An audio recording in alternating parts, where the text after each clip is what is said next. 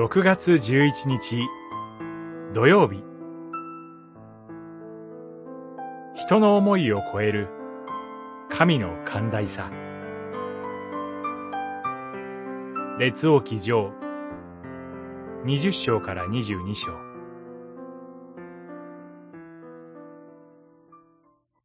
アハブが私の前にへり下ったのを見たか。彼が私の前にへり下ったので、私は彼が生きている間は、災いを下さない。二十一章、二十九節エリアとアハブ王の戦いは、意外な形で終えられます。アハブ王は、妻イゼベルと共に悪行を重ね、最後は立法に忠実なナボトを謀殺し、彼のブドウ畑を自分のものにしようとします。当然、主は罪を見過ごされずエリアを使わされます。列王記記者も、彼のように、主の目に悪とされることに身を委ねた者はいなかった、と彼を断罪します。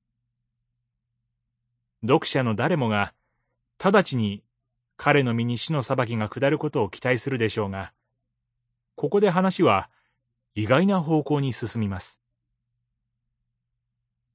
アハブは、エリアの告げる死の裁きの言葉を聞くと、直ちに悔い改めて打ちひしがれます。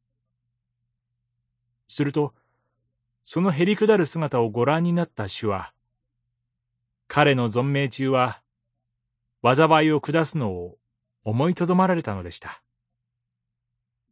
聖書を読むとき、私たちはいつもこの主の寛大さに驚かされます。主の目に悪と断罪される者にも、悔い改めるなら、主は憐れみを示されます。そこには、人を救おうとされる主の情熱が溢れています。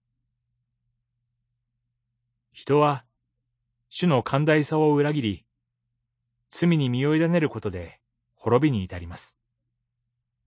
そして、主の寛大さは、御子を罪人のために与えられるほどであり、それゆえ私たちも救われました。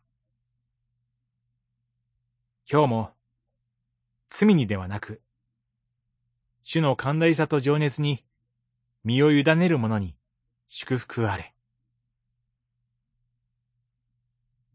祈り。主なる神よ。